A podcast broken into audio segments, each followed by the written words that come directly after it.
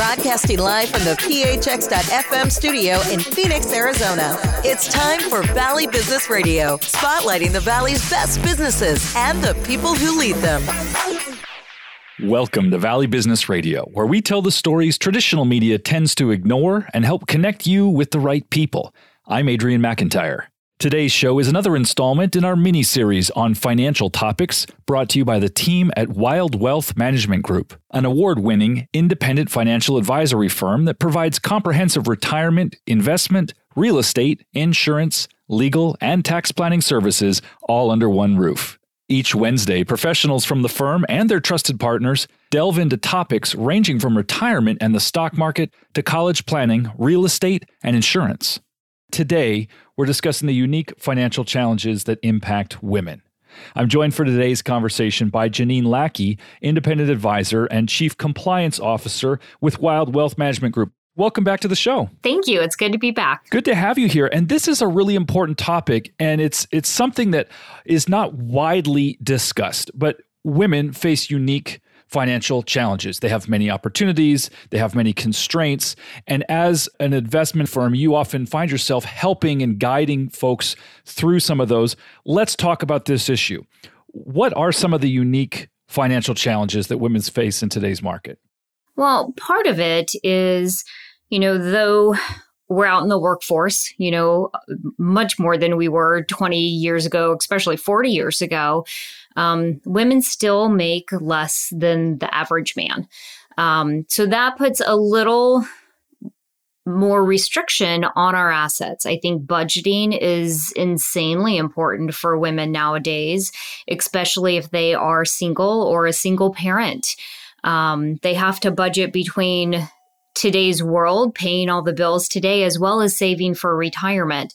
So just like with a married couple, we always talk about that. Okay, life is about enjoying life today because you don't know what tomorrow will bring, but also be diligent in saving for tomorrow. And when your income is smaller, then it just takes strategic planning and being dedicated. And one thing I do know about women, being one myself, is that if you get down and make yourself dedicated to a process and have a plan in place, you will follow it and the future will be great. But the interesting thing is a lot of women don't have that naturally ingrained to them.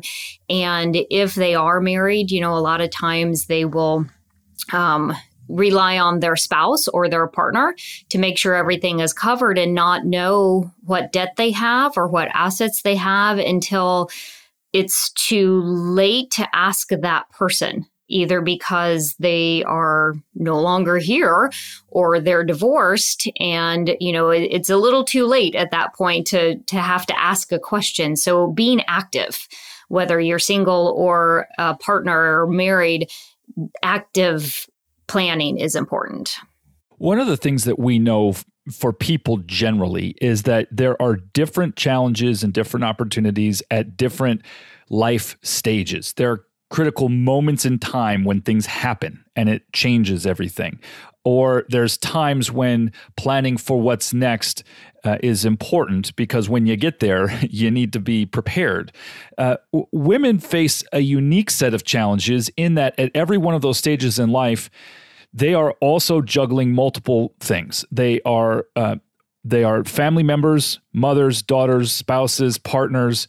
They are workers, whether they're self-employed, small business owners, executives, and there's just not a lot of specifically tailored advice for those situations. It almost reminds me of math class, where in elementary school, you sort of get this idea that math is this important thing, but maybe you're good at it, maybe you're not good at it. There's a lot that's just not talked about when it comes to financial planning for women. What are some of the important topics that women need to think about when it comes to either for themselves individually or for their families, really how to take a more active role? I think that's a great question. And it's true. When it comes to what you're taught, You know, back in the day, the economics class taught you to balance a checkbook.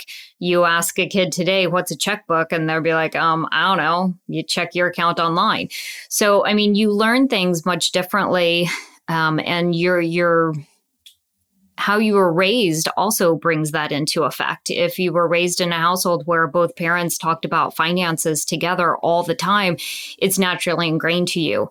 But most of the time that doesn't happen. It's kind of that you don't talk about finances or politics at the dinner table kind of thing. So you learn it as an adult. And if you aren't taking an active role, it's just literally putting yourself out there and taking that role, saying, hey, I would like to be involved.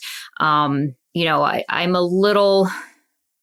probably more strategic with my personal finances than the average person, but I'm also the financial planner. My husband and I sit down every quarter. We look at our assets and liabilities. You know, I want him to be involved. And that's what I bring back to the table to tell my clients and whether in my clients and prospects, this is what you need to do. Maybe not as often as I do, but at least once a year. It's kind of like you should review your estate plan once a year to make sure everything is in order. At least review your assets and liabilities once a year. So that way you know how to access accounts. You know what you have. I think just being upfront and honest with your partner, saying, I want to have an active role in this, I think is just be bold and supportive. One of the things that you and many of the advisors and partners at Wilde Wealth Management Group have talked about on this show is the importance of a personalized, customized plan. And this is one of those situations in which the personalization includes not just numbers and the things you can line up in a portfolio and look at objectively, but emotions, personal history, relationship dynamics, because there's many folks who are perfectly comfortable perhaps taking a back seat to their partner, as in the case of you and your husband. It sounds like he's willing to delegate you, the expert, that primary role, but this takes conversation, this takes collaboration. How do you suggest that women who want to be more active, or conversely, women who actually prefer to have it taken care of, talk about these things with the other important people in their life? What are the important issues they need to discuss? So one thing that I have found is when a prospect makes an appointment with me, I always like to have them both come in, at least for the first meeting. And then we can bring it all out into the open and say, okay, this is what we have. Here's our plan. And then moving forward, when they come in every 90 days, it might be both of them or it might be one of them. But that's kind of where I would suggest, whether it's with us or a different financial advisor, that they are part of that meeting once a year. Plus, it will get them to know their advisor. So if they are not the active role, which isn't a bad thing, it's more of, you don't need to be active, you need to be knowledgeable. And I think those are two very different distinctions. Like you said, my husband is happy to take a back seat because, one, this is my profession. And two, he knows exactly where everything is. He knows how to access all the accounts, so he's not in the dark. And that's the scary part. If you're in the dark, you need to open that door and walk through it. And even if it is just simply being active at one meeting a year, at least you know where things are and you're not going to be, feeling your way through it. Because you mentioned, life takes turns, and it's been fun for me to see some clients go from being single and obviously 100% active to becoming married and having that relationship. And, more than likely one is going to take a back seat, and that's okay. That's normal. So if you are taking a back seat, don't be ashamed, don't feel bad, recognize it, but just, going back to the be knowledgeable. Yeah, it sounds like, I think, an important message for folks, especially when there's so much judgment and kind of noise out there in the world more generally about so many different issues. There's no one way it's supposed to be. What there is the way that works for you, the way that works for your family, the way that you feel confident and clear, not in the dark, as you said, Janine. That's the important thing. And listen, those unexpected turns and twists of life's story can impact us all in a variety of ways. So being prepared is the end goal, and figuring out what preparedness really looks like for you. Now, one of the things that you observe is when it comes to investing, women who do invest are sometimes a bit more conservative as an investor, that maybe they're taking less risks. First of all, is that true? Second of all, why is that? And what are your thoughts on the matter? I do think it is true. I think that is part of being a female. We just naturally are more conservative. Not to say that there's not females out there that are very aggressive with their investing, but the average female is more conservative. And I think it comes back to a couple different things. One, if we're looking at longevity, we are going to outlive, our spouse more than likely. And just when we look at life in general, okay, who's willing to go skydiving first? Usually it's going to be the man, and that's kind of where we all have our strengths and we all have our weaknesses as people in general. So recognizing that, as women, we tend to be slightly more emotional. I hate to say it, but it is true. And we also need to make sure that our emotions don't get in the way of our investing, because that is a big piece when markets go south, right? We can't let our emotions get in the way. And that's where having someone else on your side, whether it's a partner, whether it's a financial planner, to talk things through, that's the other important piece, because, right, like you said, life takes us changes, and whether it's because it's in the market or because you've lost a job or you have another kid, all of these emotions are going to take into play. And that's where stepping back and removing the emotional side is important. And having someone else on your side helps you do that. I just had this flashback to the day in August 2008 that I got married to my wife, Jen. And I remember her uncle pulling me aside and saying, I'm going to give you a good piece of advice. He said, I've been married to my wife for 50 years, and we have an understanding that I make all the big decisions and she makes all the rest of the decisions. And in 50 years, there have been no big decisions. Which, of course, is if you know my uncle, you'd understand the kind of place from which this sort of thing comes. But what I find is important is that process itself, right? It's not about do it this way, do it that way. This is right. This is modern. This is outdated, whatever. It's what works for you and what works for the important people in your life, that you can make those decisions together, take charge of what's coming in, what's going out, to whatever degree you want. And I think that just fundamentally, what we're looking at here is this broader question of empowering people to make decisions about the things that are important to them in the way that they want to make those decisions. I'd like to make this more personal a little bit. Janine, going back earlier in your own life, were you always in the driver's seat financially? Is that something you had to kind of come into and learn more about? What was your personal trajectory here on this topic? It's interesting, because I did come from a family where at the dinner table, you did not talk about politics and you did not talk about finances. It wasn't part of my bringing up. So, when my husband and I got married early, we were 22, and, we literally, most like everybody else is 22 that gets married, you have very little. So we made all our decisions together. We earned our income together. And you know, it's one of those, I did take the backseat. I let him handle the checkbook. You know, like I said, like most people at 22, you were making enough to pay the bills and not enough to invest money. So I wasn't taking a backseat to that because we weren't literally doing it. Just wasn't happening. Right.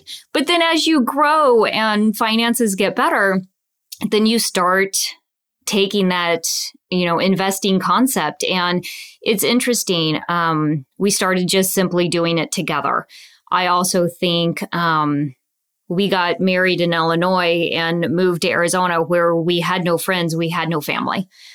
So it was just the two of us. So we did everything together. So it was very easy for us to take that next step of investing and buying that next house. It was very joint decisions because, like I said, it was just the two of us. And then over time, it just simply transitioned to me. I'm the bookkeeper. I manage the investments. We still make the decisions together. You know, we kind of have a little rule in our house, and it's, you know, a rule that if you're going to spend more than a couple $100, hey, you just give the other person a heads up. It's not necessarily an ask if you can. It's more of a, hey, I'm thinking about doing this. Is there an issue? Nope, we're good. And that's kind of the route we've taken. We've always had a joint bank account.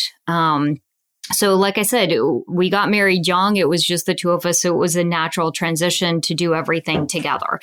The big decisions that your uncle never has in his family, we do have some big decisions in ours, and it's always 100% joint conversation. And that's just natural for us, which is kind of nice. You know, I do have some good friends that when they got married, they chose to keep their finances very separate. You know, they have a separate account where he doesn't have to ask if he can spend the money. She doesn't have to ask. They don't feel guilty on what they buy. And then they have the joint account for the joint purchases and the joint assets like the house. So I think it just, you know, whatever works for you and your relationship is the right answer.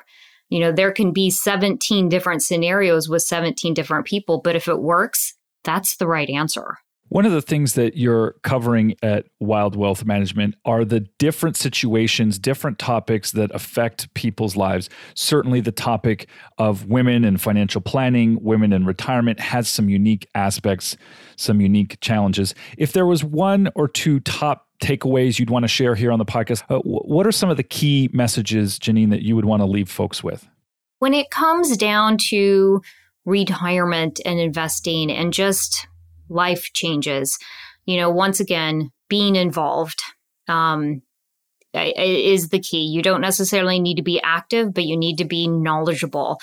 For women, right, because we are more than likely going to outlive our spouse, the important piece is to understand all of those moving pieces and all those puzzle pieces and how they fit together.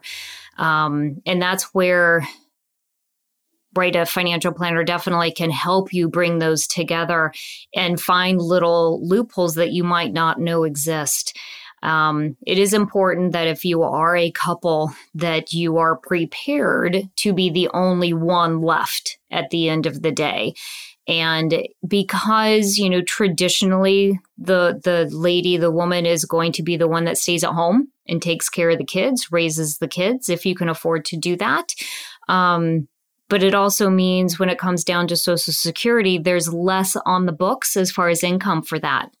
So being aware of that and planning with inside that scope, as well as, you know, when retirement comes and there is a pension, which pensions still do exist nowadays, but making sure you're choosing the right option to make sure it's not just a lifetime pension for you, but also it's going to help your spouse when you are no longer here. So I think it's just kind of thinking the long-term route to make sure you are aware and are conscious of that, because the last thing you want is to all of a sudden be on your own and not have any idea. Janine Lackey is an independent advisor and Wilde's Chief Compliance Officer. Thanks so much for the conversation today, Janine. Absolutely. Thank you.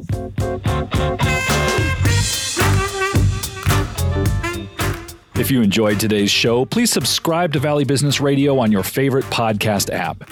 You can also find the latest episodes online at valleybusinessradio.com. For all of us here at PHX.FM, I'm Adrian McIntyre. Thanks for listening. We'll see you next time on Valley Business Radio. Wilde Wealth Management Group has ranked as one of the top advisors for the 12th consecutive year on Barron's Top 1,200 Financial Advisors, ranked number 1 in Arizona for 2020. Award recipient Trevor Wilde, financial advisor at Wilde Wealth Management Group. Barron's Top 1,200 Advisors. Over 4,000 advisors who wish to be ranked fill out a 102-question survey about their practice. Data is verified and then applied to a ranking formula. The ranking reflects the volume of assets overseen by the advisors and their teams, revenues generated for the firms, and the quality of the advisors' practices. The scoring system assigns a top score of 100 and rates the rest by comparing them with the top-ranked advisor. Listing in this publication and/or award is not a guarantee of future investment success. This recognition should not be construed as an endorsement of the advisor by any client. Securities and advisory services offered through Cetera Advisors LLC, member FINRA, SIPC, a broker-dealer, and a registered investment advisor. Cetera is under separate ownership from any other named entity. 7025 North Scottsdale Road, Suite 115, Scottsdale, Arizona, 85253.